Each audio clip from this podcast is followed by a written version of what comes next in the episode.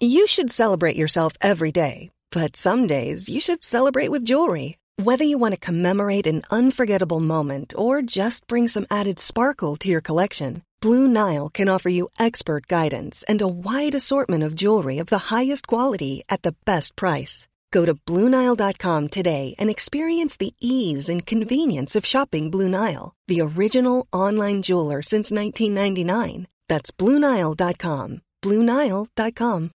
Millions of people have lost weight with personalized plans from Noom, like Evan, who can't stand salads and still lost 50 pounds. Salads, generally, for most people, are the easy button, right? For me, that wasn't an option. I never really was a salad guy. That's just not who I am. But Noom worked for me. Get your personalized plan today at Noom.com. Real Noom user compensated to provide their story. In four weeks, the typical Noom user can expect to lose one to two pounds per week. Individual results may vary. Many of us have those stubborn pounds that seem impossible to lose, no matter how good we eat or how hard we work out. My solution is PlushCare. PlushCare is a leading telehealth provider with doctors who are there for you day and night to partner with you in your weight loss journey. They can prescribe FDA-approved weight loss medications like Wegovy and Zepbound for those who qualify. Plus, they accept most insurance plans. To get started, visit plushcare.com slash weight loss. That's plushcare.com slash weight loss. Well, yeah, we're we're in. You know what I'm doing. Do I just Yeah, just yeah, You're that's good. it. You're good. cool? If you haven't recognised the voice already, shit already, How come you take your shoes off? cause You get serious. nah, do you know what? I think when it's time to have, to have a conversation, yeah. Maybe it's because I've been here for a little But while. should I as take well. mine off? Why not? If you want to, it's up to you. But I just feel like I it's. get cold feet though. No, I'm No, don't do it. If you don't want to do it, you don't. I'm cold, I've just. I've just come in from the cold, so Yeah, I'll- exactly. I'll warm off a little bit. when it's time, like, see, when I want to get into like just have a conversation and just feel at home. Yeah. I feel like I just take my shoes off and then I feel like I'm in the moment. Amazing. Because like being present is important to me. And there's been times when I just haven't been present. So I'm like, you know what? Let me just take my shoes off. Are you? go- Do you still live close to here then? Yeah, yeah. So Yeah. I'm like, I literally live down the road. Amazing. How are you? Yeah, good, good. I kind of. It's been a weird week because I got COVID just before the album came out, so I haven't really felt like the album's out. Yeah. And then I got out like two days ago, and then they presented me my number one award today, and I'm like, oh fuck, it's, it is out. Yeah, I kind of. I haven't really like clocked it, you know. When, yeah, because we were supposed to do this before. Yeah. And then obviously you got COVID in that. And I was like, it's so mad how these things, like, co- I got COVID just before I had to go and fly away and do a doc, yeah? Hmm. And it's like, loads of people I know that caught it, caught it when there was something that was going on in their life at some some Yeah. point. Do you get what I'm saying? It's I got it just before. Well, I didn't. My wife got it just before the Euro final, and I bought Euro final tickets back in like 2019 because I was like, whatever happens, I'm going. I'm, whoever's playing in it, and so I, was. I'm just waiting and waiting and waiting, and then like the day before she tested, and uh, yeah. Did it, what, what did you get? Like, what was your symptoms? Well, I had flu beforehand, so I was basically my daughter had caught flu from uh, play school. Yeah. So I was really ill with flu, and then super run down because I was sort of getting up at three o'clock in the morning to go to Finland and then fucking France and Yeah, all this stuff. So I was really run down anyway. And then I I tested one day and and and had it. So I think like I had flu symptoms, but then also COVID. So I So you got it light then? No, I got it pretty heavy. Oh, you did? I got it. Yeah, I was. I, I'm not heavy. I wasn't like hospitalized, but I definitely had all the like Yeah. trouble breathing, Yeah, like yeah, yeah. pains in my legs and all that sort of stuff. Pains in the legs. Yeah, what Remember I was saying that? have? Yeah, yeah, that's had exactly some- what I had. Yeah. You know, like people were saying to me, "Oh, do you know what? It's all right. It's just a little flu." I'm like, "Yeah." Anyone that just got the little flu, I'm like, "Well done for you," because Yeah. I mine wasn't no little flu. I have people I know that d- had no symptoms at all. Yeah. Yeah, I know. And I saw the thing is, I saw you like, I don't know, you, you did recorded a video for something on the other. I think you was like, you I, maybe, maybe you was talking about COVID or whatever, and I was like, right, you look all right. I mean, obviously, I know COVID don't work like that, but I'm like, oh, you look all right. See, when I got it, bro, I was Yeah. done for. Yeah, I definitely regret not cancelling shit because I was definitely I did some like Italian TV show, Yeah. like at the peak of me feeling like shit, and I remember just being on camera and being like, oh, I can't, I, can't, do this. I can't do this. Yeah, and then it ended. I was meant to do an interview afterwards, and I was like, can we just do that tomorrow? I need to. I need. To. Did to you get the fa- the fatigue thing as well? Like, Yeah, but but the thing is, my daughter got it, but my wife was away when we were. So I was then with her Yeah. for the the ten days, and there's not like you can't say to your daughter, "Can we just chill?" For she's like 14 months. Can we just like lie on the sofa and chill for a bit? Baby so it was like it was. I I kind of like was constantly moving the whole time. Yeah, yeah, yeah. Let's talk a little bit about that. Actually, you're a whole family man. Yeah. Like a whole. You got fam- kids? I don't have kids yet. All my friends have got kids. All my close friends and that have got kids. Yeah, and it's it's so it's very interesting to see how it changes them almost immediately. You know, like some will say, you know what, I didn't even feel I didn't even feel like I could feel love like this. Yeah. Do you understand what I'm saying? Or Well, because it starts off because ev- everyone told me that, and then it starts off, and you go, "Well, where is it?" Because you're super protective, but you think that it's going to be like a light switch, Yeah. like, ah, and now I feel this, but it just sort of creeps in, and then suddenly it's this intense, lifelong love for Yeah. something. It's it's cool, it's cool, but it's definitely not like I expected. In the hospital to be handed Lyra and be like, and now it's Yeah, but, yeah, but yeah. it was because it was such a like full on birth by the time she came out, I was more worried about Cherry than I was about. Yes. Yeah. yeah, yeah, yeah. One of my best mates actually said to me, I think when his um, missus had his son, I spoke to him on the phone, and the first thing he said was, "You know what? I feel like I need to just go central London and buy her something. I don't know what. Yeah, yeah. I just he was like the respect that I have, even just of witnessing that. It changed my view on gifts as well for for new new mums. My best mate Emma had a kid like three years ago, Mm. and I remember sending a cuddly toy for the baby. And then when Lyra was born, I was like, "Fuck sending presents for the kids. We are sending." Lasagnas for the freezer. We're Right. sending Yeah, bath yeah, yeah, salts. yeah, we're sending yeah. candles. We're Yeah, sending yeah, you, yeah. Mm-hmm. stuff that makes the mum's life easier and and and nicer. Because it is always nice to get like a present for the child, but really the person that needs the most love after birth is Hundred percent. Yeah. People. This is the thing. Yeah. Even when I go to like see like the ch- like a child's like a baby's birth, like the first birthday, then everyone just buys hella toys. Yeah. Yeah, yeah, yeah. And it's like okay, cool. When we actually really think about this, yeah, I feel like there's two things that at play at this. One is our actual own ego. So it's like, oh, 'Cause you like, wanna feel like you've you want to feel like oh, you know. But also, secondly, it's like, okay, are we really thinking about what the child needs here and what the parents actually need? Because really, a one-year-old child or a two-year-old, maybe even a three-year-old, it's nice to get some little toys and that. But there's probably so much other things that you can get. Maybe that is going to be more useful for the parents, if anything. frozen meals frozen meals. So it's basically the thing the thing that i found most because you're sort of in it and i'm taking care of both baby and and and wife because it's you know she can't walk for six weeks or what, what- Right. whatever. Um and my mate who is a chef just literally dropped off a stack of frozen lasagnas and that was just for like two three weeks. I was just like right lunch put it in the oven and then dinner put it in the microwave and that's that, it, that if i'm recommending anyone to get presents for new parents it's Do that. frozen meals Do that. Do you know? I'm gonna be honest with you. I feel like there's a lot of parents out there that take the presents and then end up giving the present to someone else when they go to another birthday. like, you know what? We got bare presents in the loft. Yeah, we're going to this person's birthday. We might as well just draw for the loft. Go and find out what's in there and go and recycle the present. have you ever Go- been at a party where someone's given a gift that you've given them to Yeah, yeah. I've actually you've seen it? I can't even lie. I've seen that still. Yeah, yeah, yeah. But no one would know. I can't even Okay, do all of that okay, because I don't want to. Do you understand what I'm saying? that's mad but but a conversation I do like to have a little bit with some people as well is you know like you turned 30 this year, and like I don't know what it was like for you, but I feel like as young men, when you start getting closer to that age, you start almost reflecting on things from a, in a different type of way. Because it's like, rah, you know, as an 18 year old, 30 seems far. yeah And then it just comes so and you're quick. also meant to have everything figured out by 30, Right. yeah How was it like? How like coming closer to that stage for you?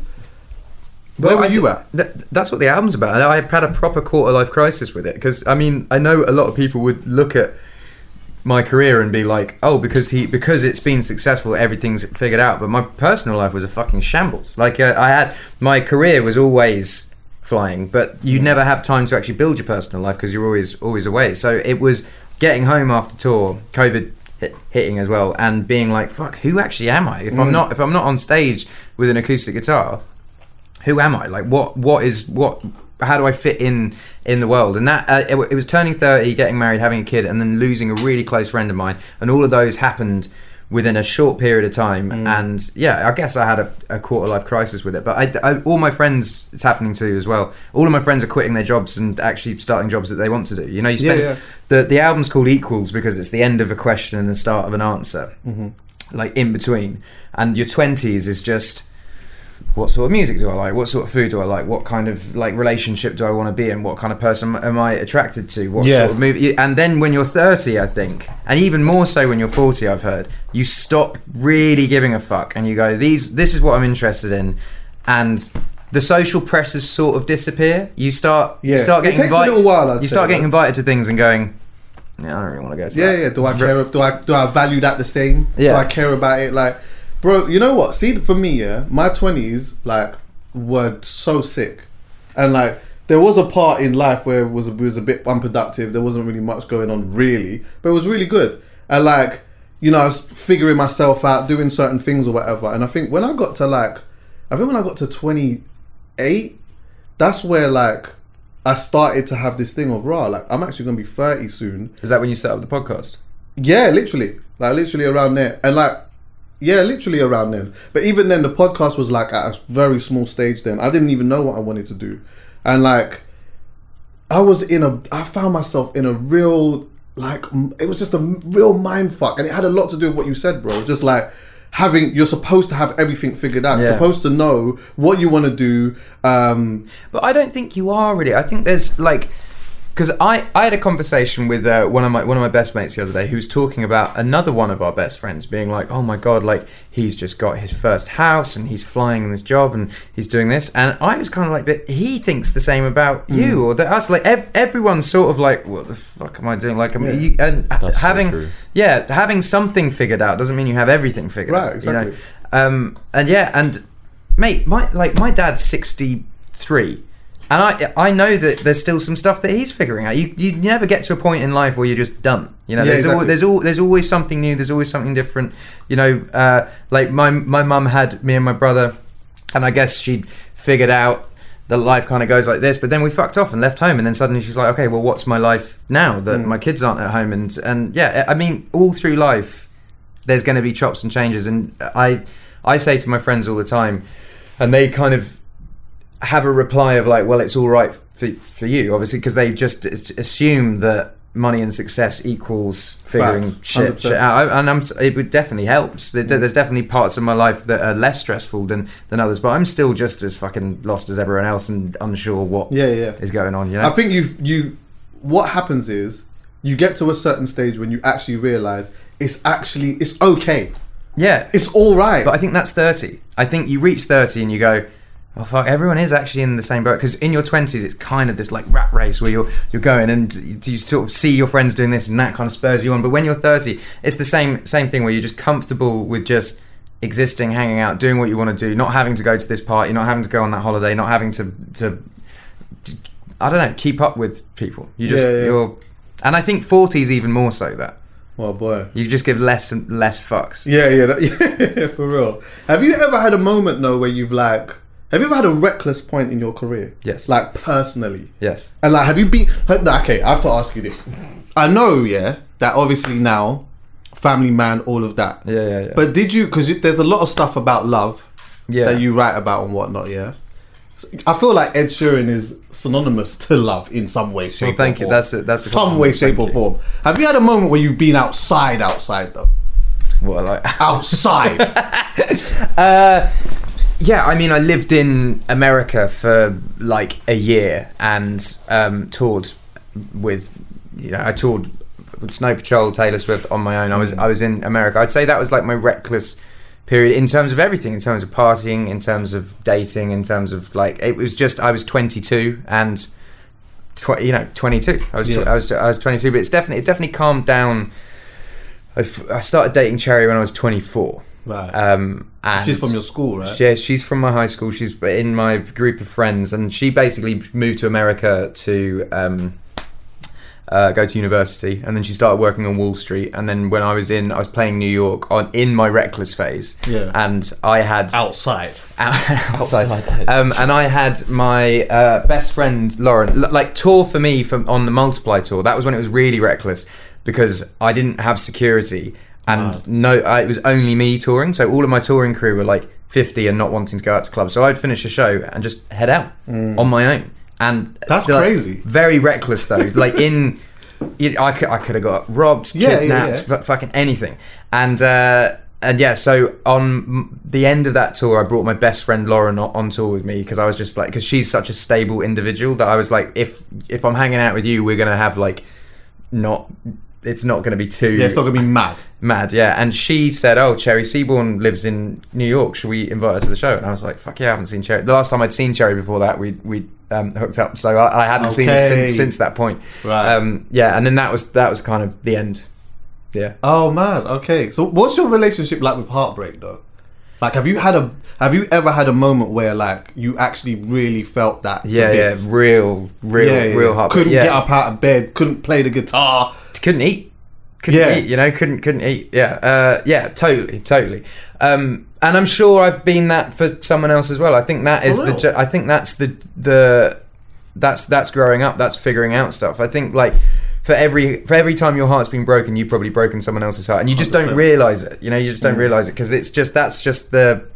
I was saying I was, I was having a talk to Cherry about this the other day because the amount that we texted at the beginning of our relationship or spent with each other, you know, because we just went from zero to 100 really quickly. And if you're in a relationship and it's not equal on that level, if, if you don't like each other the same amount, just texting that much or seeing each someone that much, you're suddenly creepy. Because Oh, you're, yeah. because you're being too. But if you're both as keen as each other, Right. it's love. But Yeah. eh, like Or like 70, big lust, or big 70 lust. 30 Yeah. or 60 40 it's you're kind of overstepping boundaries 100%. do you know what i mean Yeah, and it's yeah. a, it's such a fine balance of Yeah, and do you know what? I think that is probably one of the reasons why. Like I've always been, I never, I've never ever wanted to ever feel like I've made a woman feel uncomfortable. Yeah. So if I'm, if we're getting into this kind of stage of we're just texting and we're just vibes in or whatever, yeah, and in my mind I'm thinking it's something.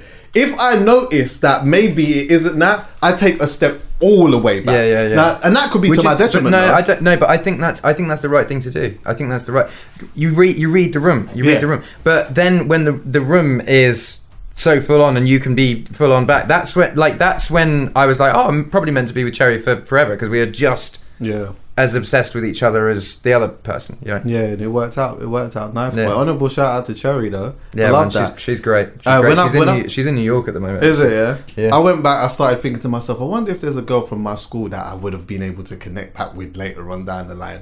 And there was You'd one girl. so so surprised how many people do that. I've, there's so many people at my school that are getting married now that Is just it? later on down the line re- reconnected. Hey, there was a girl in my school. Oh, What was her name? Donna. Donna. Oh, if you're listening, I remember. T- listen. have you got have you got a girlfriend now? No, no, no. no. So Donna, if Donna's listening, Nah, nah, nah, nah. Don't do that. Nah, nah, nah, nah, nah. Nah, we ain't gonna do that. But at that time, oh my god, I like Donna so much. Yeah, like Donna had braces, and I had a thing for girls with braces because of Donna. I was so on that, and I always remember like What's- what what school do you go to around here? I went to a school called Wolford, which is in Norfolk. Yeah, and I always remember just like leaving school. Must have been like I must have been at the school for like three months or something. And you know, like the year eleven girls always seem like they're super adults, right? One of the year eleven girls that was with her um, has come up to me and she's like, "Oh, do you know Donna?" Because like Donna was in my year, right? Then I'm like, "Yeah." Then she goes to me, "Do you fancy?" I'm like, "No." And then they all started laughing, and Donna looked at me, yeah, and then they just walked off. And I went back to my grands, and I thought, why did I do that? And I could, for like the whole of school, I could, I could not look this girl in her face. But for the whole of from Is seven, any- from year seven to year eleven, I fancied the panty line Is of that there girl. any situation where a schoolboy goes, "Yeah, I do," and puts themselves out there that much? No. because I don't. No, I think yeah, exactly. I think that's way too vulnerable to put yourself in a right? position.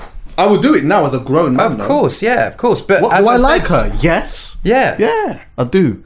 She looks scrumptious. And that confidence would have got you the date. In Yeah, exactly. I know. That's the harsh truth. In year Yeah. seven, though. it is Yeah, yeah, yeah, yeah, yeah. mate, yeah, mate. That, but that that happens. I for, the whole of my life and career because I I I had a stutter when I was a kid. I had ginger Yeah. hair, really big glasses, and was just a bit. I was just a bit geeky. So girls were never ever i- interested. So when I've now, I guess like had success, had my eyes lasered, lost a bit of weight. That must have been mad for you still. Well, yeah, all of a sudden but, no, but trying can- to work out who, because because sometimes there's been so many occasions where like I bumped into this girl, uh, maybe like it was when it was when I was was with with Cherry. I remember that, and she was just like, "Oh, I remember that night that we hung out. I always expected you to ask me out, and you never did." And I was like. Man, I was totally reading that situation. Right, yeah, yeah. I was just sort of like, oh, is this really like pretty girl sitting next to me and like, yeah, this is like a nice hang, but Yeah. obviously she won't be in. So I think, yeah, confidence is key in it. Yeah, hundred. Um, one thing I really wanted to talk to you about, yeah, is you know you was mentioning before like all of the success that you've had and all of the things that you've experienced and that you get to a certain point and you and even more so people would probably expect that you would have everything figured out yeah? But like you have experienced some extreme highs f- from a musical aspect yeah? What do the what do the lows feel like though? Because it's like doing all of this and even okay i've toured before not to that degree yeah? But one thing that i've felt is before is like you're going to all these different countries you're going to all these different shows you're moving around all over the place whatever. Then all of a sudden it just stops. And it's just such a weird thing it's like okay like what do i like, like what sort of happens now? You know, you two before they go out on tour, um, they stay in a hotel all together and acclimatise to that, and then they tour, and then when they finish the tour, they move into a hotel for a month. In the in their home city before going home, they move into a hotel just to just to ease ease back in because going climatized in some some Yeah, yeah. Because man, you're you're right. You're right. I mean, I do, like we're we're having the conversation about it, so I'm just going to talk about it. But I never really like talking about it because people. I, I don't want to feel like I'm like complaining at all because it's my not. my life is. I love my job and I love the highs, but it's. uh Sometimes it's a lot to finishing the Ipswich show, and it was the final day of that tour, and that tour was the highest grossing, most amount of tickets ever sold. The album had sold like 25 million copies, and I stepped off stage at 28 and was like, "It's all downhill from here." And I know it's downhill from Right, here, and that, right, right. and and then and then there's also nothing to throw yourself into because tours ended.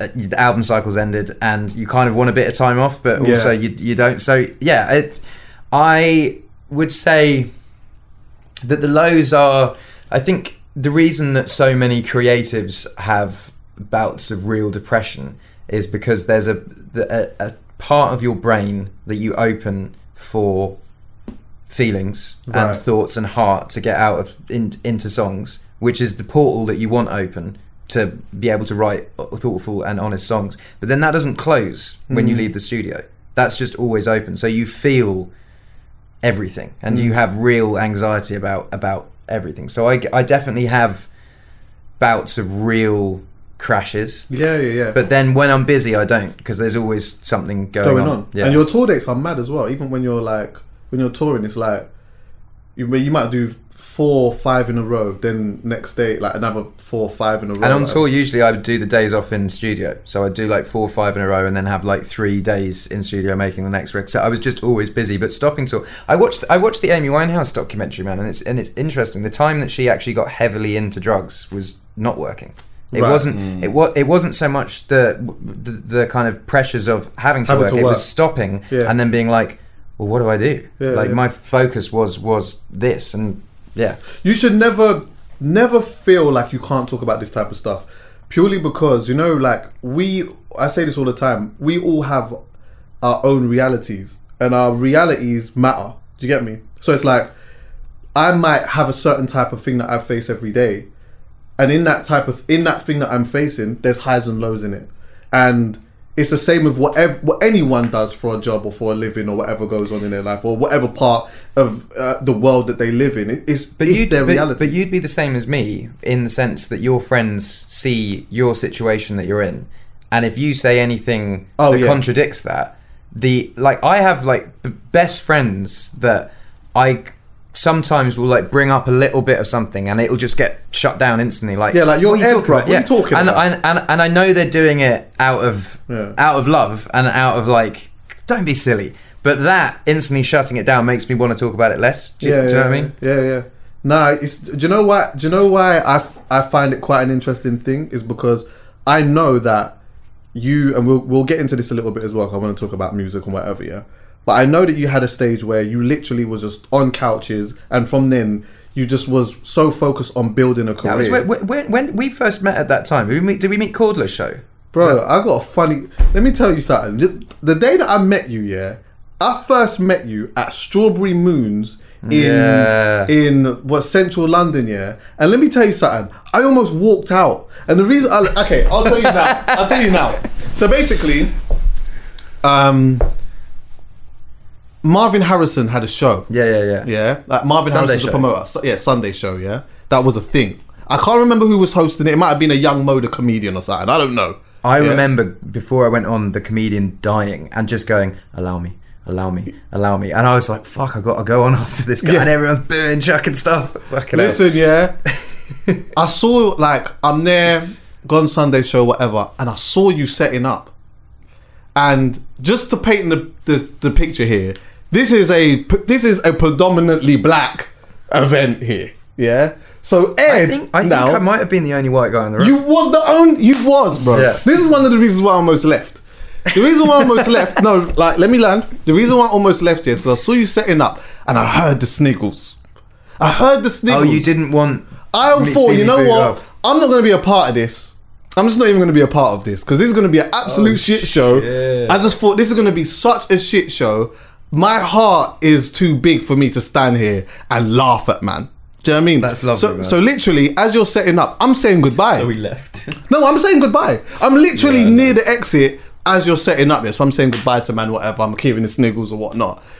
And then you just started like, like you just played one thing and then you looped it, and then I thought, what's this brother doing? So then I just like I thought, okay, I'm standing by the door, and then I'm watching what you're doing, and I think everyone just started watching like.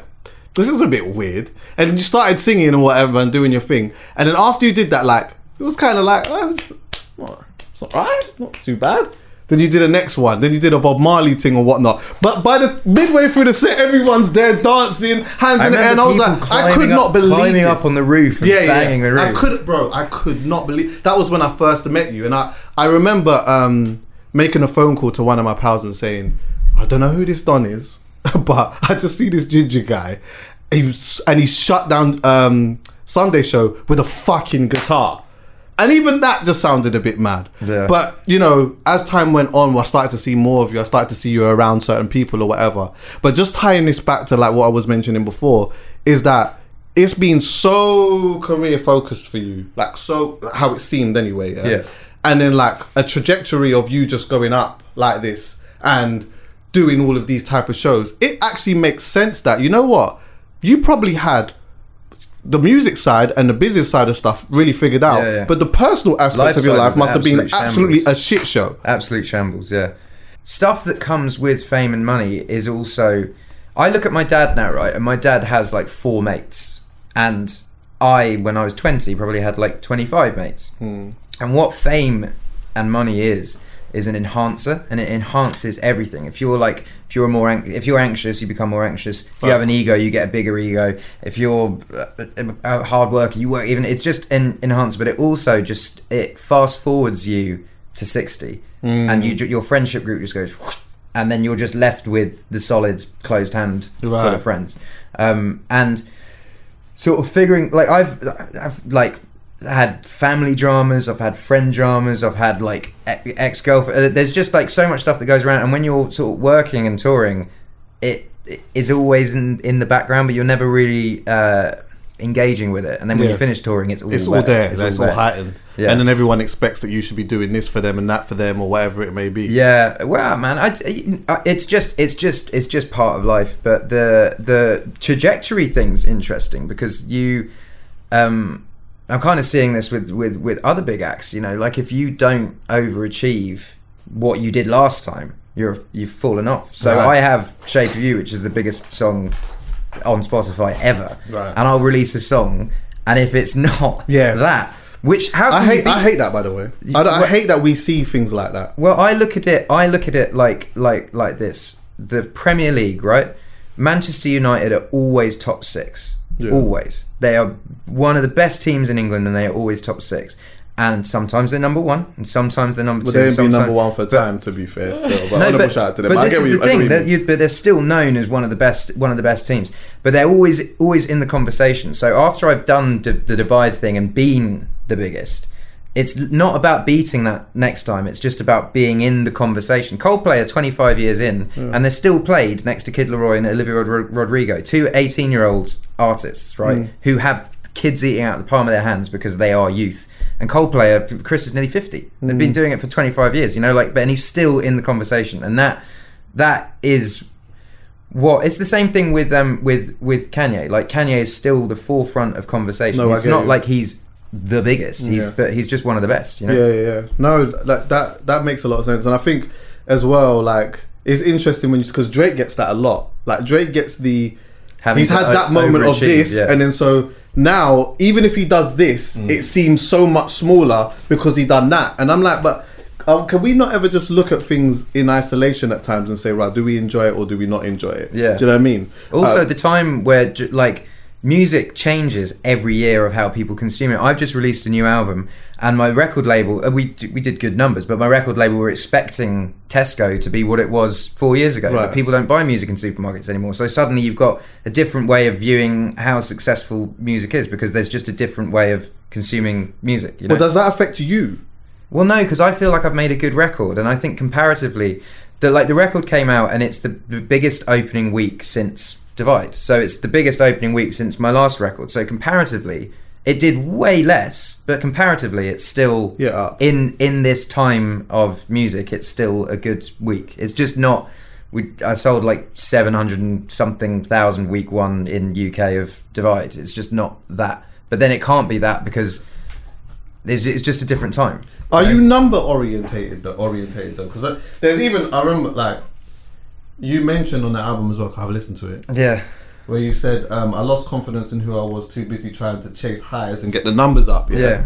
like was that actually you? Was you actually at one point focused on like achieving? Well, a well, this is the thing. Like numbers, not not financially, but numbers mean people are listening to your music. So, like, I create an album like Equals. I want the world to hear it. So, if it's big numbers, that means the world's listening to it. I've created something that I love that's getting out there to people. So, in that sense, yes, I would say I was numbers focused. But did you ever get addicted to that?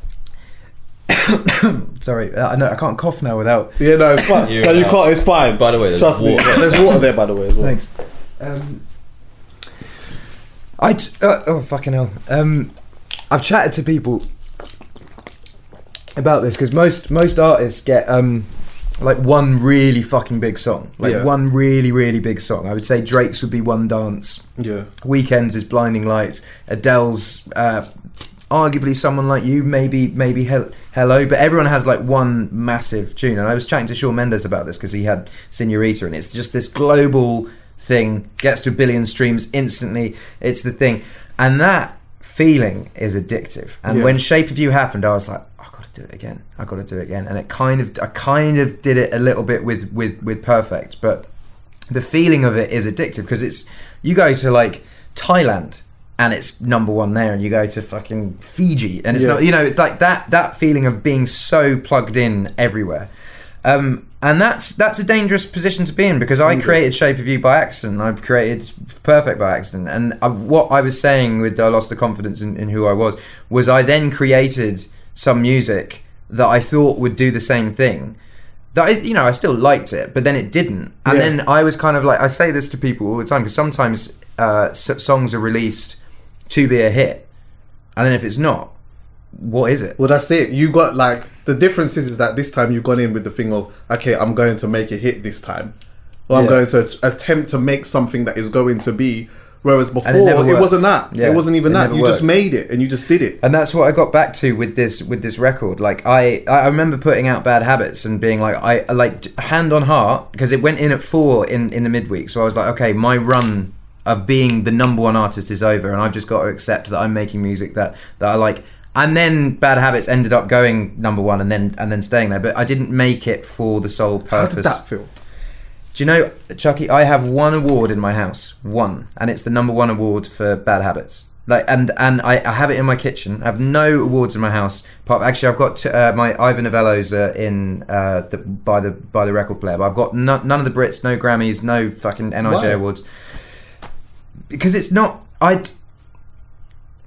they don't i don't look at them and go wow i achieved something with that i go oh i won th- like everyone nominated in the category Right. was worthy of winning this Got It- you. i didn't make a better record because i'm not saying like awards are wonderful wonderful things but in terms of like having things in my house that remind me why i do this and f- like I, and i have i have that bad habits uh, number one award in my my kitchen just to whenever i start feeling it again being like oh yeah it's good i look at that and i go that was when you thought Yeah. it was over and you were so happy when you got that 10 years into your career Right. so happy to have Yeah, this number yeah. one and it's just a constant reminder of like don't fucking take it for granted Oh right. don't take it for I granted I get you. I get you. And this is, you know, I say to people all the time, yeah, like usually artists and that, I'm like, the the music game is an interesting one because usually you only have a certain time period being here. Yeah. And sometimes some people have that super up and then it comes down very quickly. Some people have this and then it just comes down very quickly. But some at some like, point some people like Kano just it's just keeps going. Oh my god! bigger. Yeah, yeah. But there, there, there may be a time where you know what, like things just change a little bit. Do you understand Yeah. what I'm saying? And it's almost getting or coming to terms with the fact that that is that could happen. Man, I look at like you, yeah, touring the way that you did, especially at that age, what 26, 27, doing all of those stadiums and stuff like that. It's like, had you ever got comfortable or acceptant of the fact that like you know what? This actually is going to stop one day and i'm going to have a decline. I guess the question more so is have you ever even thought about what a decline looks like and how it feels? Yeah, yeah, for sure. Because I because I have because I have I have I have had a had a decline. Not not like seriously, but just compared to your mate. Div- divide. I sold two hundred and thirty thousand copies of that in England on the first day, and like I remember at the time being like, yeah, why mm. not? And now I'm look I look back at that, I'm like, fucking hell, that really was like a moment. And mm. so comparatively, yes, there has been a, a decline, but also like y- there's longevity. I look at I look at Elton John, right? And you go on Elton John's Wikipedia.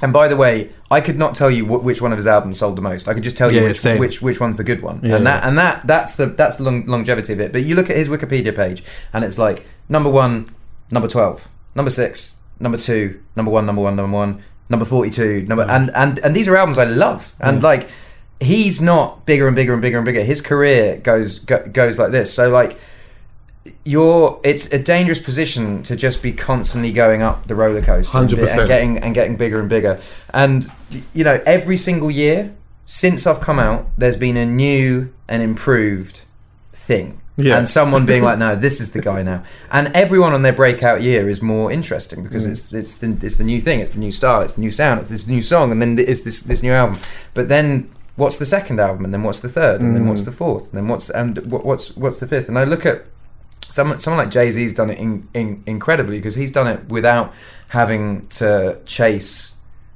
a Billboard number one single. You know, he with 4:44, he just went, well, where am I at in my life? What's truthful to me right now? And that's what what I've found with with this record. And a, a lot of the criticism of this record has been, oh, it's about his married life and him being a father. And I'm like, but that's that's my life. That's your reality You now. have to. That's your you reality just- now. You, Yeah, you, you yeah, have to be you have to be truthful. And me trying to like. I can't, I can't do shape of you again. no exactly but thi- yeah listen this is the thing as well yeah who said it um that's jay said it if you want my old shit buy my old album like and i personally like for me yeah there's like certain artists that i like the old school version of them so I'll go back and I'll listen to it. I won't demand that of them now because But they're el- they're elder. Do They you like that? So, th- th- so this is this is my theory because, um, well, it's not. I've, I've heard other people say this the- this theory as well. But what I have found is my first album is like this untouched holy grail that my fans are like, that's it. You know, it will never be better than that. Why can't he make this again? And I look back on it and I'm like, I listened to it the other day because it was ten years from from it, and it's all right, but I was 18 when I wrote it, and lots of people were 18 when they listened to it, and it was the first time that they learned how to drive, their first festival, their first girlfriend, their first time getting pissed in a field with their mates. And I'm I I uh, interested to hear what you you think about this when you talk about artists' first albums. You were in love with the album, but you're also in love with the memories and the feeling around the it. emotional Yeah. attachment because that's the thing is like even if someone turns around and says oh why can't you make something like that again You can't even if you did even if you did they wouldn't they're not in the space to be able to take it in the way that they were then Exactly. do you understand what and i'm they saying go, and then they go, oh, it's like the same style, but it's not as good as because Right. nothing can beat the mate. Bon Iver's second record. I went through my first real breakup, and that album came out that week, and. Well, I listen to that album now. I still can feel the pang. oh I the can pain Still, and oh i know that man. Yeah. oh i'm Yeah. telling you it's like it's you can f- like how it it's like how you felt it Yeah, yesterday yeah, no, Yeah. exactly, exactly. And nothing. Bon Iver has released a lot of great records since then, but Yeah. nothing can beat that record for me. Even his, even his of the first emotional record, yeah, attachment it's to that just as well. yeah. Yeah. And um, but this is my thing, man. If I keep creating albums that are honest and where I am right now, I I I can't ever release something that I don't like because it's it's always where I am at right now, and I Mm. can look back at all my albums and be like, okay, that was me at 24 trying to figure shit out. That was me at 21 trying to figure shit out. That was me at 18. And mate, I look at I look at collaborations, and that was three weeks living in Nashville with Fred Gibson, creating loads of fucking beats, having fun, and then being like, hey, let's fly to Houston and see Travis Scott and stuff. And like I that that's where I was at then, and I I like, yeah, it's just a different. I think you. I think also you used a great example in Kano as well. Just recently, mm. I've been listening to some of Kano's old stuff. Yeah, for for a few different reasons. One for like inspirational purposes of something I want to do, and also just like listening to it and remembering like where I was at that time when that ha- when when he dropped that. But Where were do you? you know what I do like? Huh? Where were you for 140 Grime Street? Oh my! Where was that? Which he one- hasn't put on stream. It's not on stream. I know. Why? Why not? That's that's his favorite, my favorite project of his. I think that's a lot of like for like Kano fans, but also you know what hoodies all summer for me, Yeah. sensational stuff. And the reason this, the, the point I'm making more so is that like now he's put himself in a position for me as a fan where I'm like, okay, cool. I know who you was then, yeah. I know who I was then. I know where you was at this point. I know where you was at that point, but now you're now you've positioned yourself in a place where it's like, okay, you go away for a couple of years, but see when you come back, I know you've got something to say. I know there's something I that's feel going that on. with J with, with J Cole as well. I think the mm-hmm. co- I think the correlation between Kano and J, J Cole because every, every every every single album when it comes back, it feels as you said, it feels like a moment when they ha- they have to release this, they have to say this at Yeah, this, yeah. this point, rather than they just need to make an album and for the it out, sake you know? of just making an album. They- you- Yeah. I think usually when they tap out, they've tapped out. You know what? I'm gonna go and live life for a little bit, which I know is. Have you had Kano on here yet? Nah, nah, nah. We've we've we spoke about it before, lightly though. But he's gonna come. Yeah. Kane will come. Honorable shout out to Kane. Who's your uh, who's on your hit list? Who's on my hit list? Um, Kane's one. J Hus is the next. Um, Little Simz, and I would say Skepta. I would like to. And you know what?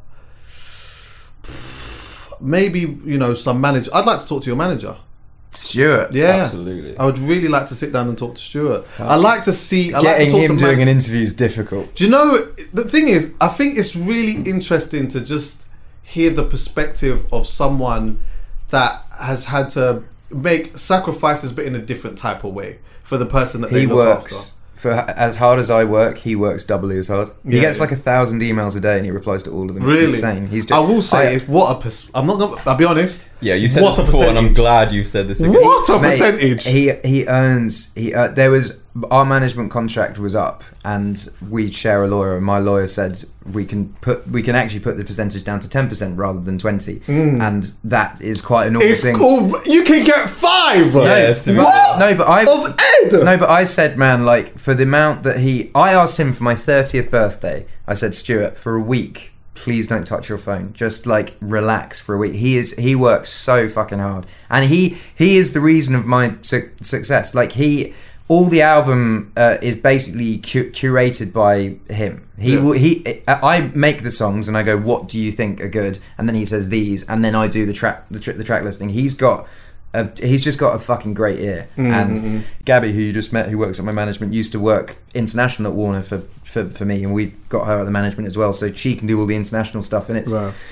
it's a very well-oiled machine, Stuart's Stuart's company. Well, he- you know, I'm sure maybe one day if the vibe takes him, he can come and sit down on the couch, or I'm gonna, you know. Do you know? I, I, I reckon I reckon he probably would because I think I think he'd like this. He every now and then he does an interview. He does like one every sort of like three or four. Is it? years, Yeah. but I would very. really.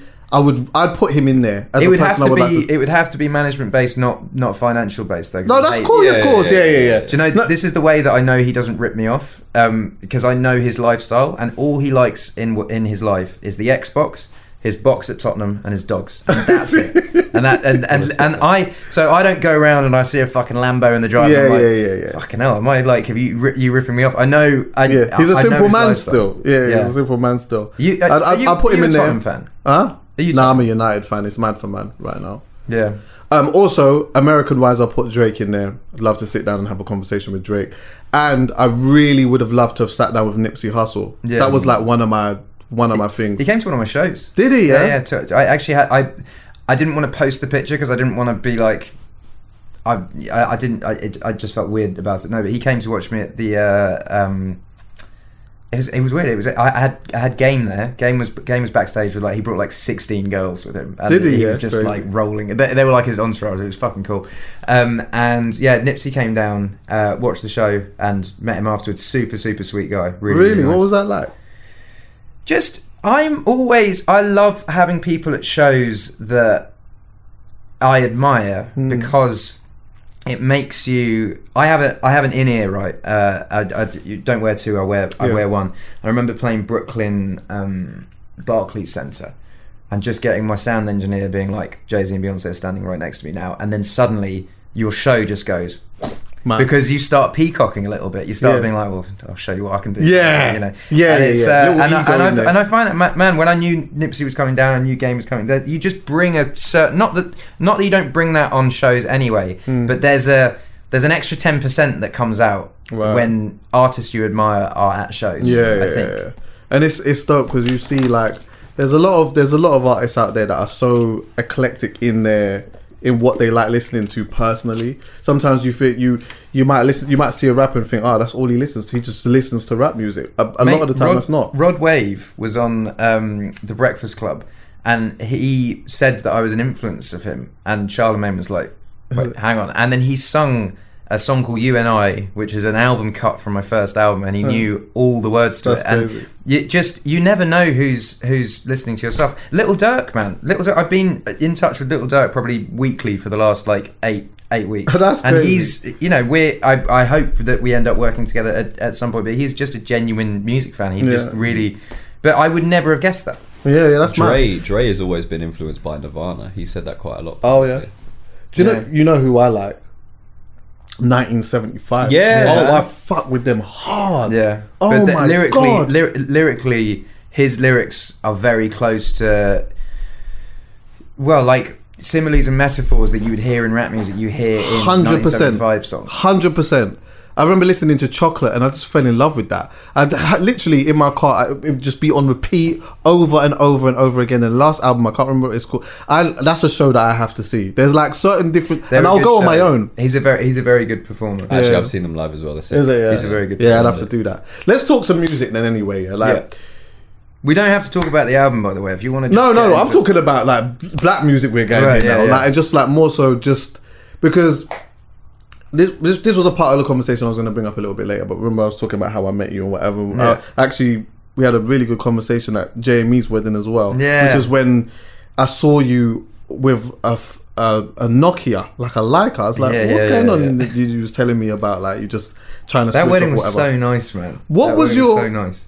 Jamie is he knows I I love I love Jamie. He's I met him through. You know, I I start I started teaching Julie guitar, and that was how I met. Oh, for I met real? him. I went up to wherever their mum's house was in, in, in North. I remember, North. and I went in with my guitar to teach. I think I gave her like one lesson or something. Hmm. I remember meeting Jamie that that day, and then I think I was in with MSN around the same time as well. Yeah, But I met him just recently actually. Shout out to MSN.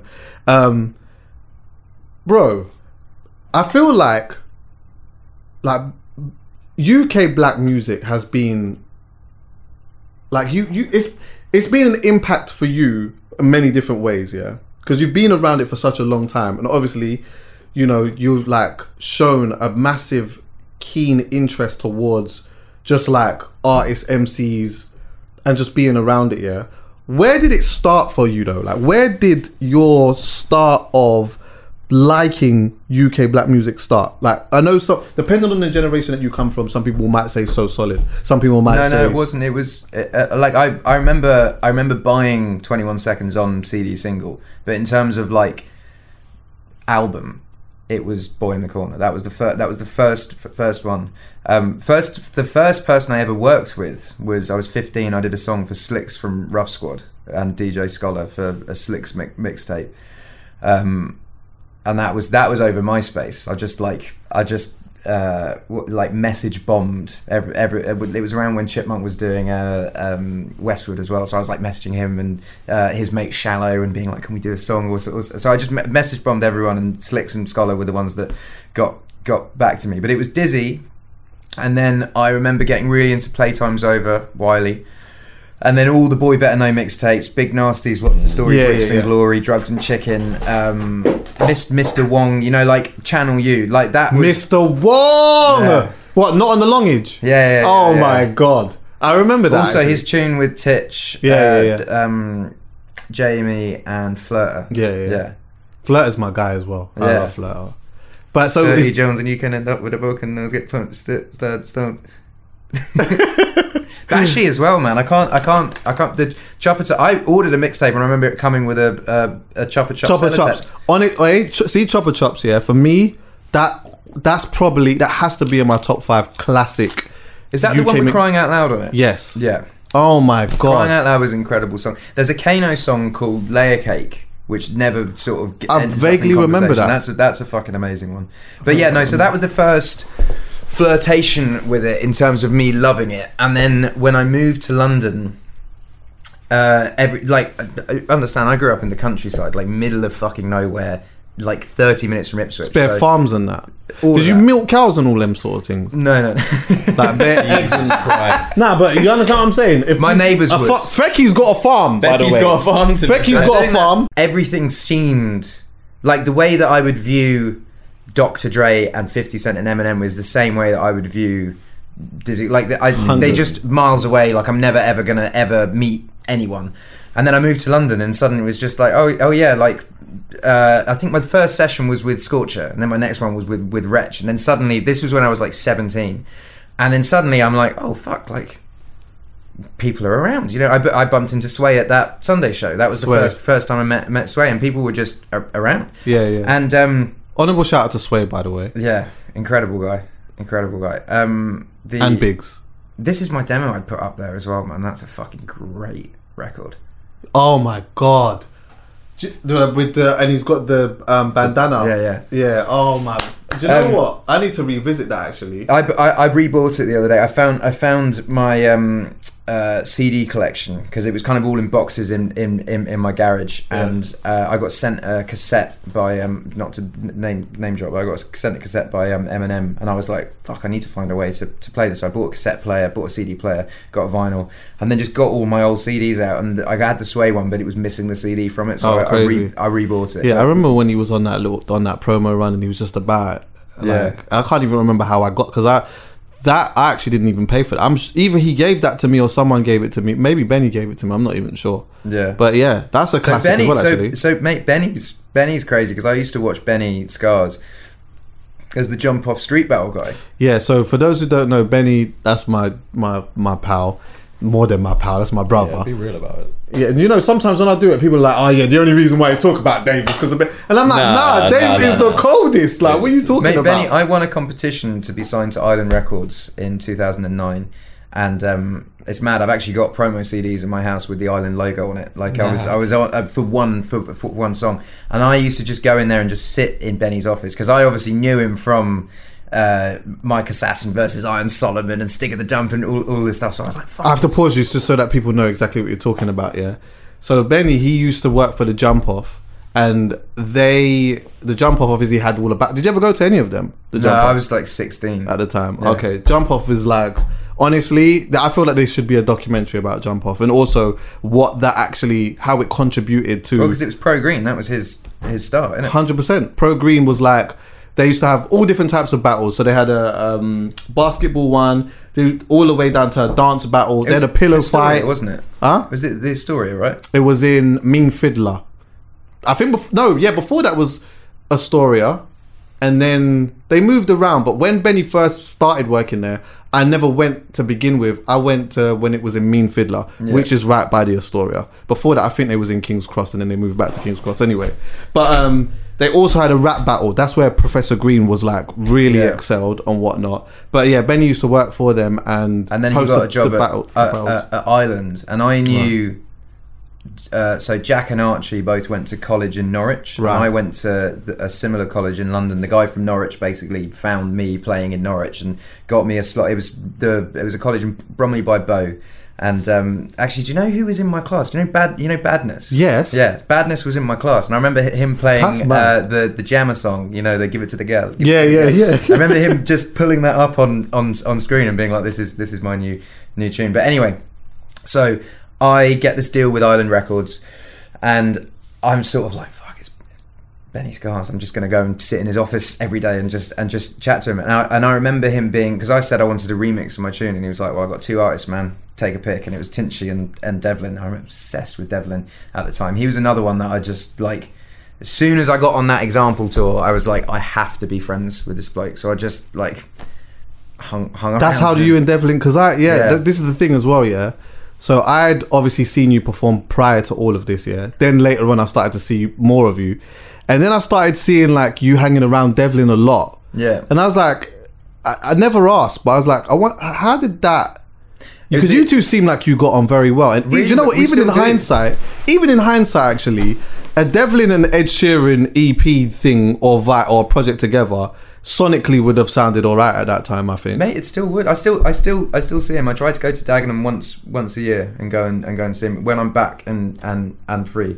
Um, I, th- I think I last saw him at my my wedding, but um, man, he's a lovely, lovely guy. Like really, really kind-hearted, beautiful soul, and just the best, the best lyricist. Um, but yeah, so and, and so that's how that's how I I met. But I used to have loads of sessions with Devlin Criminal and Ghetts in uh, um, Louis White's studio in East. I can't even fucking remember where, where it was. Those are like the only nighttime sessions I ever did. Oh, I remember actually I was doing collaborations and I did the Ghetts tune, the Devlin tune, finished at like six o'clock in the morning and I was on the bus home and Dot Rotten hit me being like, I'm ready. And I Yeah. was like, fuck, I guess I'm I guess I'm going to Brixton. And I went to pick up Dot and then got on a train and then went to the studio and just fucking dead by by the That end is of the correct. day. Was you was you still sofa surfing at that point as well? Yeah. Who's I was so- still I was still sofa I slept on a sofa the day my album went number one. Like I I didn't I didn't get money until like the January after. That's crazy. Yeah. What? So wait, hold on. What do you mean the January? You didn't make money up, all the way up to that point, I was or you just I was you not even focused on that? My the first first money that came in for me was my first tour, which was the October after that. Um, but the tour before that, I was playing like 200 cap rooms, and I was all the money that I You did, made. you did Barfly. Was so that, Yeah. that wasn't a tour? That that was just like uh, that was just a show. That was a free show. So so Radio One wouldn't play me, um, and I basically said because they they said we we don't know if this is even popular. Like it's had its like moment on on iTunes, but we don't know if this is even popular. And I said to my record label, if we do a free sh- it's school holidays, we do a free show in Camden, and I tweet it out. I promise you, we will sell out KOKO. And they went, "You're not going to do that." I was like, "I promise, book KOKO. We'll, we'll we'll do it." And they were like, "We'll book Barfly." Book Barfly. Fourteen hundred kids turned up. I was like, and Barfly book holds like any- two. yeah, it's like 200 Barfly's tiny. but, but, the sto- but the story of the day was I did four shows. So got kids in, played a show, got kids Oh, in, played no a show. way. got kids in. Oh, wow. And then Barfly closed down and I went on the street and played for all the people that were waiting. And someone filmed it for the entire day, edited it, sent it to Zane Lowe. And then the next day he played it. He it. started playing it. Okay, Uh, and because obviously he's a certified tastemaker. in it. No, and at and at the time, it like if you, if he played you, it, it was him and in my scene, like acoustic singer songwriter. If you were on Jools Holland, you're gone. Yeah. And in the sort of indie scene, if you're on Zane Lowe, you're gone. Basically, Yeah, that do you know? Oh, one day I'll have a. Oh, knows a person I'd like to talk to, but another maybe, maybe, maybe just, maybe just personally, like off the record. But like he inspires me a lot for many different reasons. Well, I'm not going to get into that. But honorable shout out to, to him. What was it like? Why?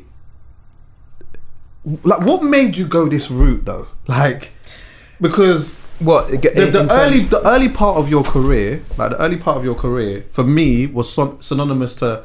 Although you stuck to, although you was all, always authentically yourself, you still seem to go down like more the black and urban route more so. Like, was that by design? Like, why? Like, what made you? Well, uh, it's some. It's like in my house. I don't really. No, we can do. Mate, we can run. We can run over. Um, oh. in in like all I listen to is that. Like, and I mm. and lo- I don't really listen to American music either. I like mm. I would I would check out the Drake album. I'd check out the Ken Ken Kanye album. I did like Rod Wave stuff, but I'm more interested. Like I just bought K Koke's new project, and I'm mm-hmm. really excited to listen to that. I loved the Nines project. I love you know like yeah, yeah. I, I like it's the same when I go to France. All the biggest rappers are French. Germany, all the biggest rappers are French. Everyone has their own their own thing. But so that's where my passion lies, taste wise. Right. But in terms of career wise, like I played uh, acoustic gigs. Um, and I moved to London. I was I was a big fish in a small pond in Suffolk, and I, my name got known very very quickly. I had big ginger hair and a small guitar, and people knew who I was very quickly.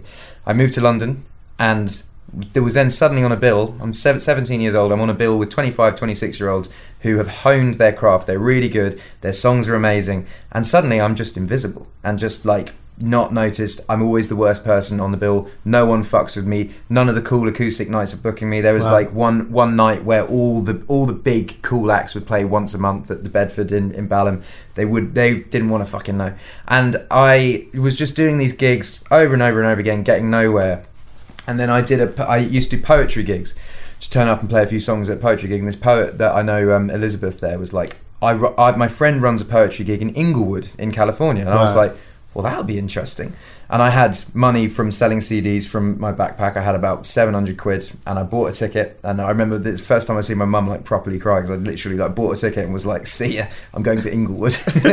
And I landed and I went to Ing- I went to Inglewood. I got, picked up by John the guy that was um, bear in mind I I haven't got somewhere to stay at this point. So I ended up sleeping at John's that that that night the uh, promoter. And I walked in. It was so similar to this was pre Sunday show. It's similar to Sunday show. It was a poetry night Inglewood California white middle class British guy goes on stage with acoustic guitar. I'm getting roasted whilst se- setting up basically. And I play the show kills. I sell out all, all my CDs and I'm like fuck and I say to John I was like are there any other nights like this you can get me on? And he's like oh Jamie Foxx has one at the, the Foxhole. There's also um, LA uh, like R&B R&B live at um, this, this this venue. Anyway, these venues where I'd go on, I'd get roasted by the host as I set up, and then I'd fucking crush it. And I came back to um, England, and I was like, "Fuck doing these acoustic singer songwriter nights. I'm doing nights where I don't fit in." And I'm not just talking about Sunday show, but I went to go and play jazz nights. I played soul nights. I played funk nights. I, I opened up for Gracious K a couple of times. You know, like I, I, yeah, I, I, I was just about. I, I love live. I used to do like every single month, and I would just be going in, having people go, "Ugh," and, then, and and then you stand then you stand out because I'm if I'm the It only kind of goes to what I was saying before Yeah. about seeing you at Strawberry Moons. It was like initially, first seeing you was like, and then you ring your friend afterwards. yeah, and I'm like, You know, wow, there's this brother. Whereas if you I'm, went I'm at Strawberry Blonde, and there's a Don who's Strawberry Blonde, who actually killed it. Like, but, but you go to an acoustic singer songwriter night. I'm one of many. Right. I I basically I I stood out from from the crowd. So Right. and also the UK rap and grime scene was the only scene that embraced me. My own scene were like, "Mm, this is this guy's not cool. Like even even when when I had success, my success was ce- celebrated by the scene and Right. hated by. I still there's singer songwriters that I used to gig with that can't stand my success. And I, I bumped into one of them at V Festival, and I just won an Ivor Novello for Song of the Year, and he was so disgusted. He was like, "You, you won an Ivor Novello," whereas like. I won an Ivor Novello the same year that Stormzy won an Ivor Novello, and we celebrated ours together, like brothers. You know, like in Yeah. like that. I, I I actually feel embraced by Yeah. the scene, which is why I'm st- I would say I'm still a, a part of it and still love working and Yeah. c- doing whatever. Like, yeah, I, I Yeah, because I feel like it's always like you. This is quite an interesting thing actually because yeah, like you have been people have accepted you in our scene and celebrated you as almost someone who's been a part of us in some way, shape, or form. And I know that it's been uncomfortable at points because I I remember there was like um. What was it? What 2014? I think one extra. Yeah. did the power list, And that is- and then you won the power list, and then that kind of that opened up this thing of wait, hold on, But that's second. but that's them saying that. That's that's that the problem therein lies with them, Hmm. not not me. I'm I don't want to be in that fucking conversation. I and this is hundred percent hand on heart truth. I have been rung up before, being like, "You have won this Mobo. Do you want to go and collect it?" And I've said every single time, "No, I Hmm. don't. I don't want to do. I don't want to be in. I don't want to be taking." anything away from the accomplishments of, of, of anyone else Hmm. I don't want I don't want to be that guy so w- when that happened in 2014 I was like fucking hell like leave me out of this you've Yeah. basically created a conversation that, that that wasn't there Yeah, yeah. just just just by doing that and yeah like I'm yeah sorry go on That was what on. made me respect you. Actually, what made me respect you was that I heard the when it was announced that you'd won, and I think someone had rang you or whatever. You was evidently uncomfortable. You, you even basically said, "I don't think I should be having this. I think it should be X, Y, and Z or whatever." And I was like, Ed to me seems like he to me personally seems like he understands where he's at and also yeah like I feel like you just knew your placement in it like and what it was that you was trying to do more so than anything and it almost just got taken into it, it like a, a whole different type of conversation. And it was like right hold on one second. Does Ed think that he's but nah I don't think Ed's ever come across that way and made it ever seem as though he was trying to you know take a place or a you People understand I'm can, I mean, and man, and people can think what they want, but I know in my heart of hearts where I stand with it. And you know, there's a conversation around culture vulture stuff and and you know taking from the scene. But I've always tried. So, for, for instance, I did that the remix for Bad Bad Habits, right? Right. Fumez is on it, Tion's on it, and Central's on it. But now I've done a swap for each of their projects, so all three of them have an individual feature that I've getting. And with the with the Fuse thing, people went, "Oh my god, you you've culture vulture, you've done." Um, a song with Fuse ODG, and you're t- just taking from the culture. But I moved to Ghana, lived at his house, Right. worked li- like lived there, broke bread every day, helped build part of a school that he was kind of doing there, and I just don't, I don't, I feel uncomfortable talking about it because I feel like I shouldn't have Hmm. to uh, explain myself. But like I have always tried to do like for like, you know, Hmm. always tried to just like if I'm going to do something, it has to be respectfully, not like right give me that. Yeah yeah yeah. You know, and it's take it's- and it's never been a take or go thing for you you're saying essentially. I always wanted. Well, like man, the the whole the whole the whole conversation around it started up with with Wiley saying it, yeah. And Wiley's argument was I didn't do a song for him, but I did do a song for him, and he just wanted to release it the day that A Team came out, and I asked him, which is my first major label single, by the way. I said, could you release it the week before or the week afterwards, just not on this day, and that's where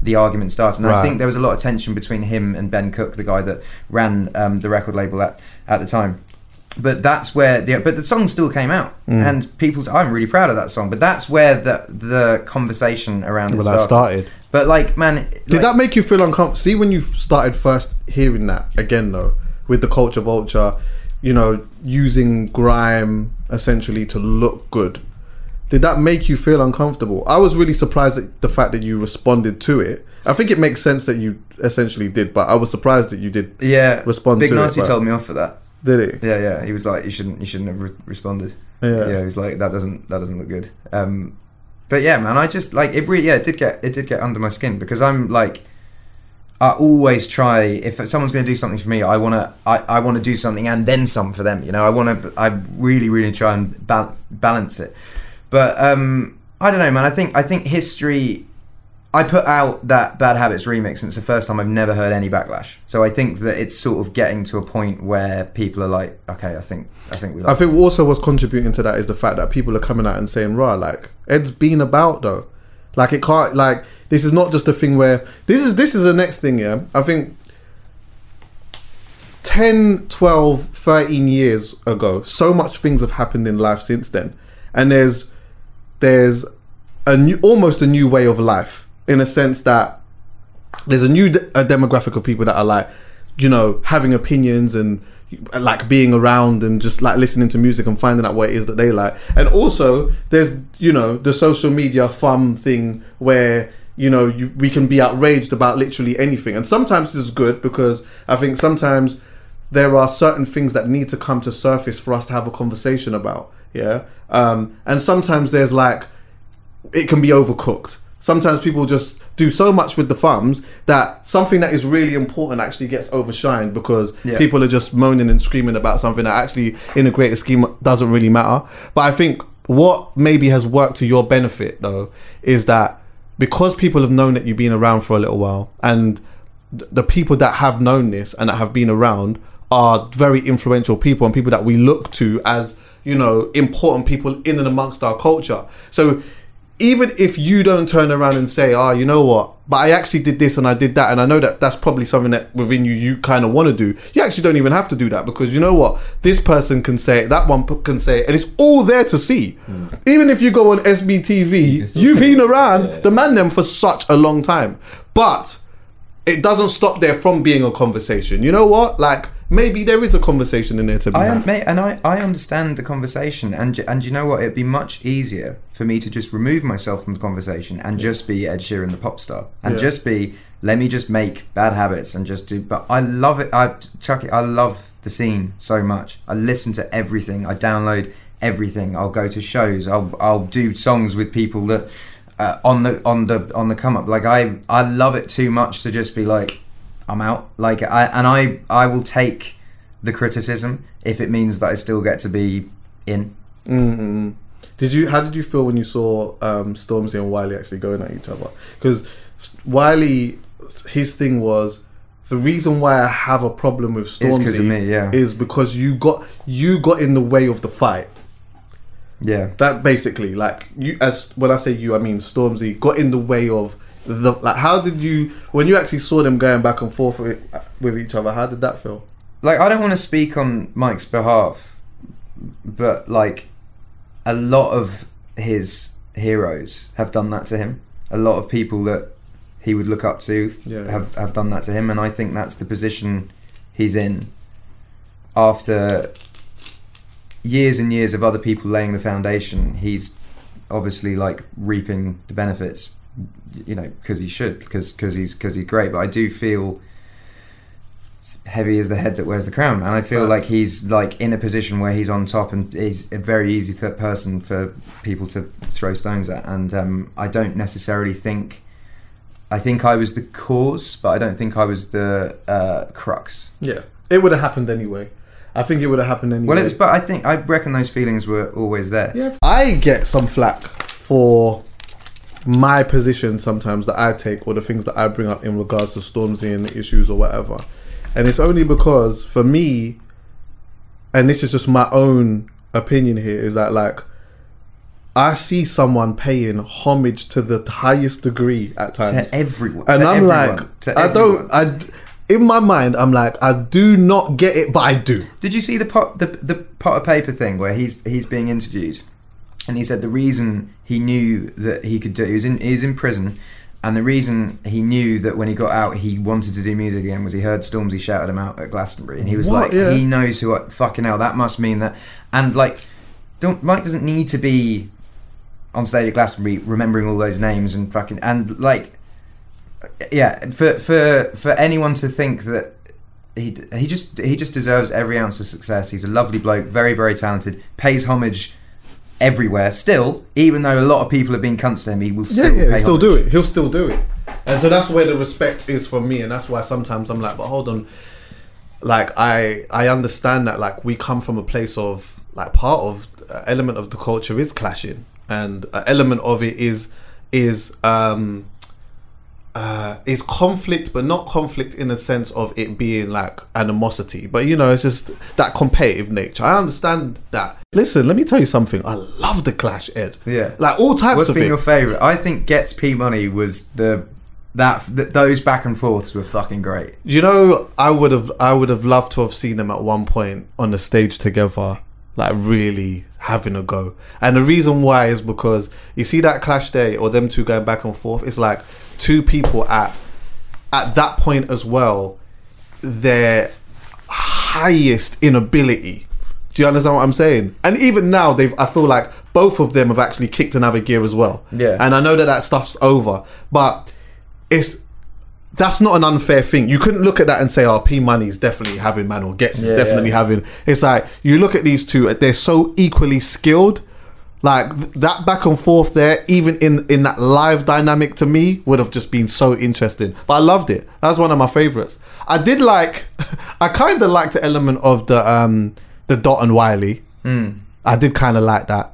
Um, you'll never see internet the same way that you saw it when. Ty- when Chip and Tinie was doing their thing, the internet Yeah, was yeah, going absolutely is absolutely insane.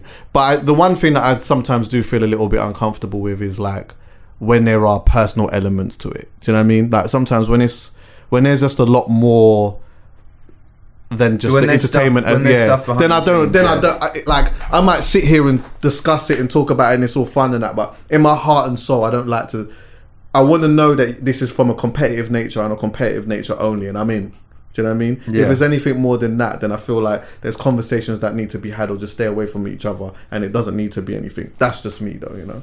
Yeah, I'd agree. I'd agree with that. I'd agree with that. But yeah, um, you're still here, bro. I still see you with um Jamal Edwards and that as well. Yeah. Well, Yeah. Jamal's just like from the jump has been one of my best mates, and I've, I, I love him. I love his mum. His sister's wonderful. Like he's just al- he's just always there for me. Hmm. He's just a, he's just a good he's just a good bloke. Um, but man, I, st- I still see everyone. Yeah, I was It's gonna say, like, do you still see? Do you still check for man? Like, do you still?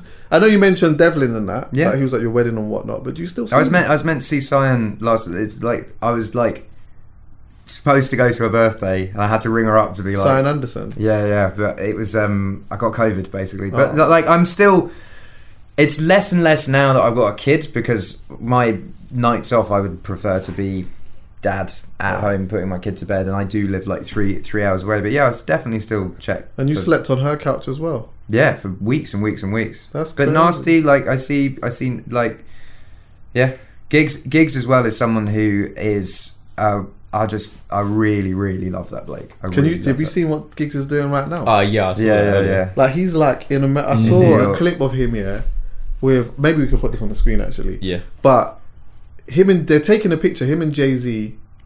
They're taking And a picture, and talk. Jay is really chatting to him though. Yeah. He's not even like on a yo. Let's just pose and do this. Like he wants but to Jay, talk. but Jay as a like Jay knows about that. You would think that he because I I find you know what pi- pisses me off when I speak to Americans sometimes is they always go oh like man's not hot like that's like Oh, their, yeah, like yeah, yeah, but That's dead. But there's certain um, I remember being in the studio with uh, the game and Stat Quo.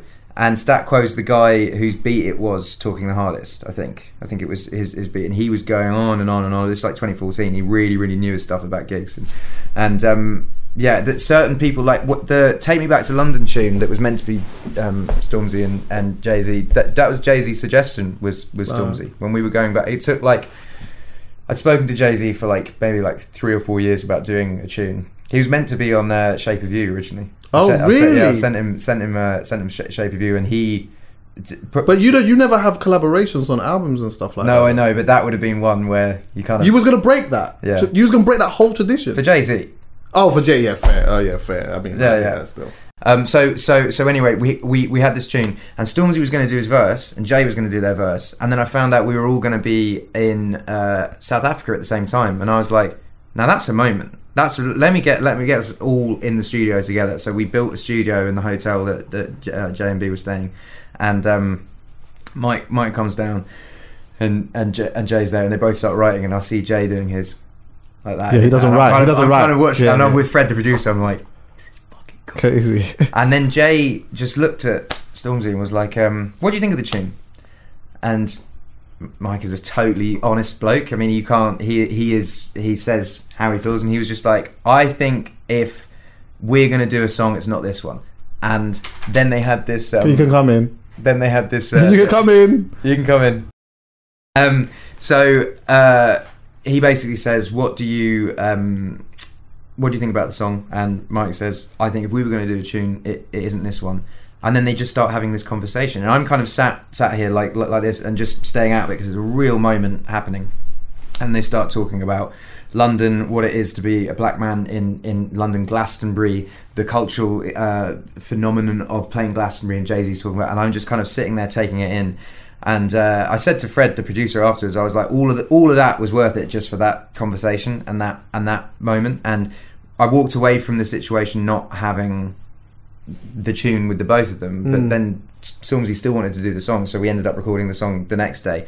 But uh, the moment I think was more important than the song. Does that make sense? hundred percent. and and also I, st- I think the having having Jay Z kind of be like, man, that's not happened to me before. That's that that, that was cool, and really respecting Mike's Yeah, yeah. integrity. And then we went we went. Uh, there was like a few parties in a row after then that we went to, and we all hung out together. And um, yeah, just there was just like a real love and respect between the two of them. Definitely. And you know what? I feel like them two, even in particular, like having a conversation on the depths of like who they are as black men, yeah, and you know, having a deep conversation about that, but from two different realities, is really important. And I think that that must have been really comforting, not even just for Stormzy, but also for Jay, because there are certain certain elements of struggles. They're different, but there's certain things that they will have a, a super common ground with.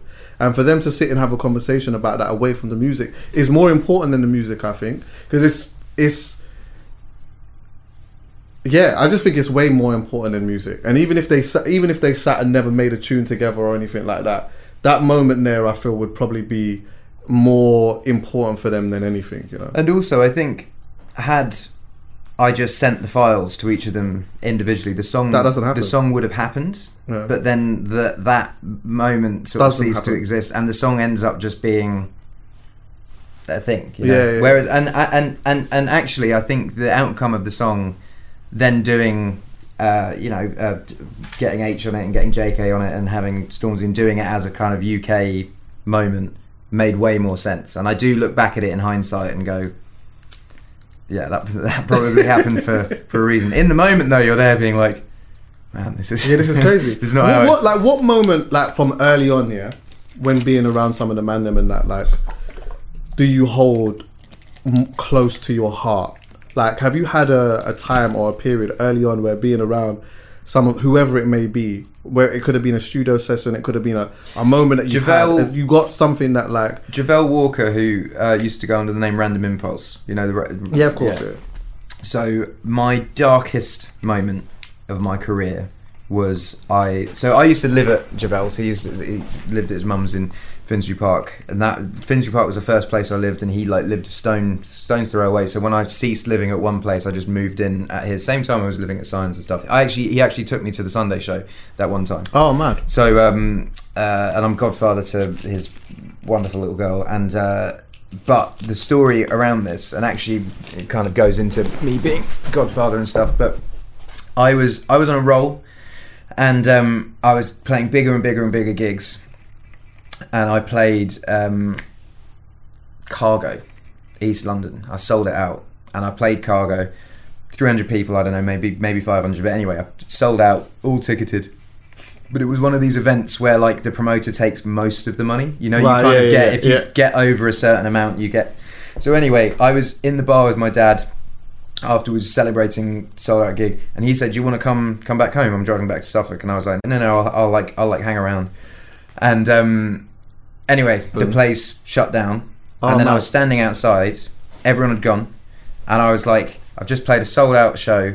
I have no money in my pocket." My phone's dead. I have nowhere to stay. Yeah. And I'm like, and this is meant to be my career going well. And I remember I walked from Cargo to Finsbury Park because the only person I knew that would be awake was Javel because he works at, at night, and I had no way of ringing anyone, being like, "Can I crash somewhere?"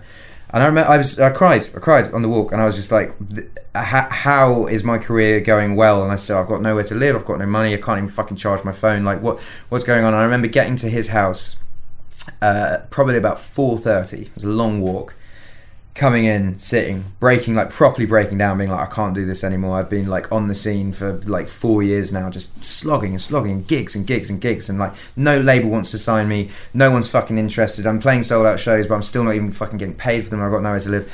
And he showed me a picture of the scan of his baby, and he went, but look at this man this is like this this this will cheer you up and then instantly it all fucking left and i was like oh my god man this is the best fucking news Mad. Cheered me up that night the next day like went in went in with like a different attitude to things and about three weeks later is when collaborations came out and my whole life changed. Everything changed. yeah and that and that like when they say it's darkest before the dawn it doesn't actually sound as dark as it was at, at the time because i'm just saying like I felt like it, it was over, but I literally was going to give up music that night. Really? Go to university, get a normal job, and just Yeah, and yeah. that was like, in terms of, like I have when you say when you say the I feel weird saying the man then, but when when you say when you say like he's such an important figure in my life, Sian is an important figure, Right. Jamal is an important figure, Big Nasty is an important figure, Stormzy as a like as a when people say no friends in the industry, like You I can't tr- relate to that. no, but I truly do believe it because I know lots of people in the the, the, the industry, and I enjoy hanging out with everyone. But in terms of people that actually root for me and want me to win, because I know so many artists that whenever I win, go Yeah, I was Ed again. yeah, and actually actively want me to fail. Yes. People that I, but they would never tell me this, but I just know, I just know, and I, I, I know, and I hang around with people, and I hear things, and blah blah blah. He is the most good-hearted, uh, successful person that I know that genuinely is overjoyed for my success, Right, and sent right. me an email this week about how he felt about the album, which songs he liked, and and he probably thinks that everyone's doing that, but no one does that. No Right. one, no, everyone just assumes that everyone's doing that. So no one actually tells me a project's good, and I, it gets savaged in the press because everyone's already made up their mind. And mu- like music critics fucking hate me. When when Do when, they? when my albums come out, it is basically the Olympics of insults that they can throw. Like who can do the best put down? And so his email is him, Fraser T. Smith, and Dave and Elton John all sent emails this week in depth about the album what they liked about the songs. Dave rung me, like Dave, like rung me to speak about Joker and the Queen and w- what that song was, and blah blah blah blah blah, and like those. That I can't take that for granted in in the industry because I, I don't actually have many friends in the, like friends who are like famous musicians. I have lots of acquaintances and lots of people that I like hanging out with, but in terms of like actual, like I would class Stormzy as a brother. Right, like, he right, is right. he's someone that outside of music like we've enjoyed lots of success together we've had we've had hit singles but we i will just go around his house sometimes knock on the door actually just I, one time i just literally just turned up and he, he wasn't there and i turned What? up See, with, the, see, but wait, let's be clear here now. The yards that man them are living in now, you can't just. It's not just a number sixty-five. I'm sure there's a big fucking. Yeah, yeah, yeah. You understand what I'm saying? yeah yeah yeah yeah um but Big drive-through. No, but no, but like I'll turn, I'll turn, turn up, and oh man, I can't. Like I just love him. I just love him, Yeah. and uh, yeah. The he came, last time I saw him, he came around mine, but the last time I went around his, we just he just two bottles of Hennessy, puts them down, Nice. and then get some apple juice and some ice, and then we just sit and we just talk. Right, just And we a play proper music and- reason. yeah, and ju- I just yeah, there's not not many. N- N- Nasty's like that as well. Nasty's someone who you know he's like largely he's got a great sense of humor, but he's a deep. He's a Yeah, deep yeah, guy. proper. He's a deep Yeah, thinker. yeah, yeah. Deep, deep. Do you know deep you see chap. with see with Big Nasty and that as well, yeah? He always drops the nuggets of deepness. Sometimes because people are just because he's known to be funny, sometimes people just wait for the joke. Or even if he's saying something that is very deep, they take that as a joke because of his delivery or whatever. Yeah. But when you go over some of the things that he says, the things that he stands for, the things that he, you know, just l- the the things that he um that are important to him, they're all there. They're even they're they're, they're in the mix of the joke, Well, it's the or- pain. but they're it's also the pain. He's got the base. it's like medicine and candy as well, in it? The way that it's delivered, like he gives it to you sometimes in a funny way, but more time, like, nah, he's actually when you listen to him, he's saying some shit, man. yeah, I mean, he's a yeah, yeah, he he's another one that's just like a really really good good heart. But yeah, man, I um yeah, I feel I feel indebted to the scene, and I never ever want to break apart. Yeah, I was like- gonna say like UK black music and culture has inspired you in some way, shape, or form, right? Hmm. Even if it's not necessarily so much in the the sonics of what it is that you're you might play or make at certain points. It's the environment, right? I feel accepted. I feel ac- accepted. I feel as I said as I said, I feel like it's the the only music community that roots for me. The only the only I, I feel like my own section that I'm meant to be part of don't like me. And they don't and they don't rate my music. And you know, it's quite it's quite it's quite telling that Dave and Stormzy are both emailing me telling saying that they like my album but none of my pop peers are. You know, that's that's quite telling. That's crazy to me. Do you know? Have you ever thought about how much reggae music has been um, inspired by you as well? And Yeah. then you've like, I've done a song. I've done a song with him, with who? Shauna. I saw that you talked about it actually just Yeah. recently. Yeah, where I was like, So you- I we- was so glad that you actually had seen this because do you know how many reggae remixes there are Have of you, your have shit? you heard the uh, when your man uh, fucking Yeah, yeah, yeah, before. yeah. Baby, I will be fucking you till you're in ecstasy. you know me love when you push it in. Damn, you have the best pussy. Hey, listen. You know me like the fucking spontaneous ways. you never get the fuck like this from your man. hey, let me tell you something. Oh, yeah, I think Christopher Martin in particular has maybe done about seven of different renditions of your tune. And I'm like, you know what? At some point, I wouldn't even mind seeing a young Ed with a Christopher, um, not that Christopher, the Jamaican one, yeah, or even a young Dexta Daps. I mean, that's a quite Well, interesting. one. Shauna's got me um, singing patois with her. Is it, yeah? Because I was like, I don't know, and she was like, trust me, Kingston slang, they're gonna fucking love it. And so she's she's got me, yeah, she's got me singing. I'm actually going to record my bits after this. That's what they're hurrying me up for. Oh, I've got to okay. go. Ah, I'm doing um.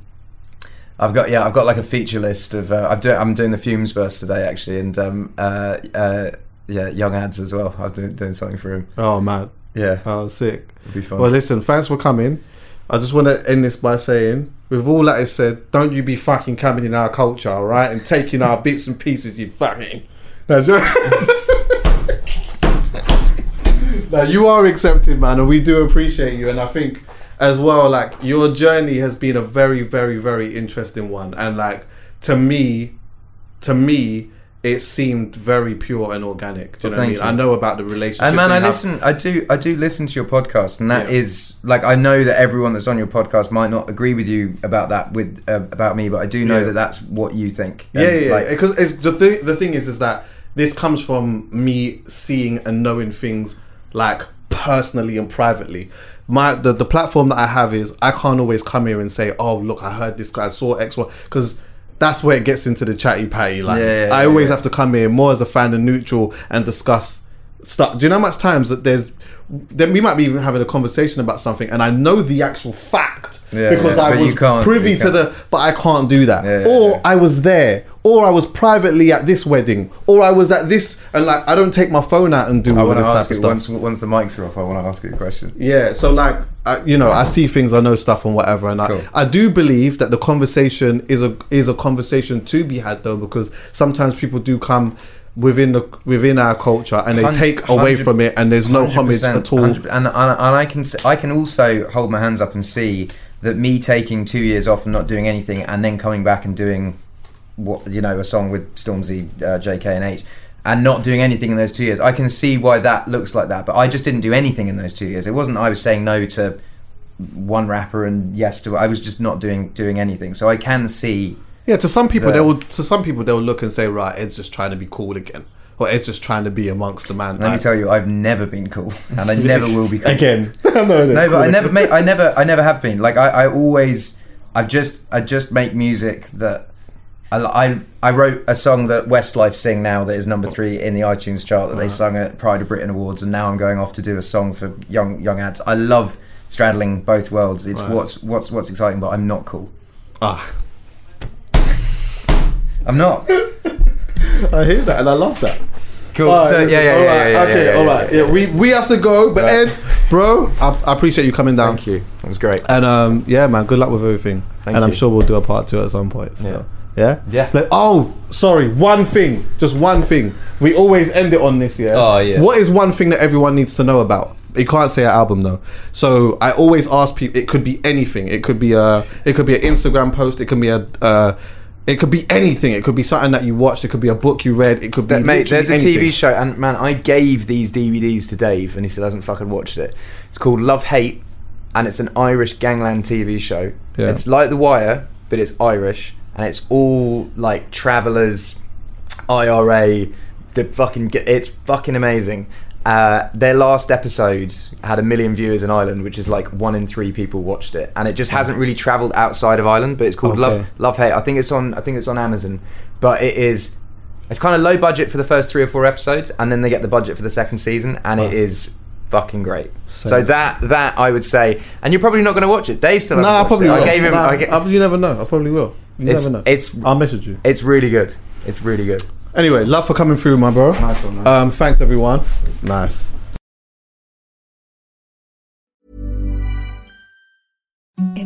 The softest sheets you've ever felt. Now imagine them getting even softer over time. That's what you'll feel with Bowl and Branch's organic cotton sheets. In a recent customer survey, 96% replied that Bowl and Branch sheets get softer with every wash. Start getting your best night's sleep in these sheets that get softer and softer for years to come. Try their sheets with a 30-night guarantee. Plus, get 15% off your first order at bowlandbranch.com. Code BUTTERY. Exclusions apply. See site for details. Even when we're on a budget, we still deserve nice things. Quince is a place to scoop up stunning high-end goods for 50 to 80% less than similar brands. They have buttery soft cashmere sweaters starting at $50, luxurious Italian leather bags, and so much more. Plus, Quince only works with factories that use safe, ethical, and responsible manufacturing. Get the high-end goods you'll love without the high price tag with Quince. Go to quince.com slash style for free shipping and 365-day returns. Hey, folks, I'm Marc Maron from the WTF Podcast, and this episode is brought to you by Kleenex Ultra Soft Tissues, your ally to help tackle your allergy symptoms this season. I love the change of seasons, but nobody loves pollen and all those other things floating in the air that make you sneeze during this nice weather. Kleenex Ultra Soft Tissues are hypoallergenic and allergist approved, so fight back against watery eyes and runny noses without worrying about irritating your skin. For this allergy season, grab Kleenex and face allergies head on.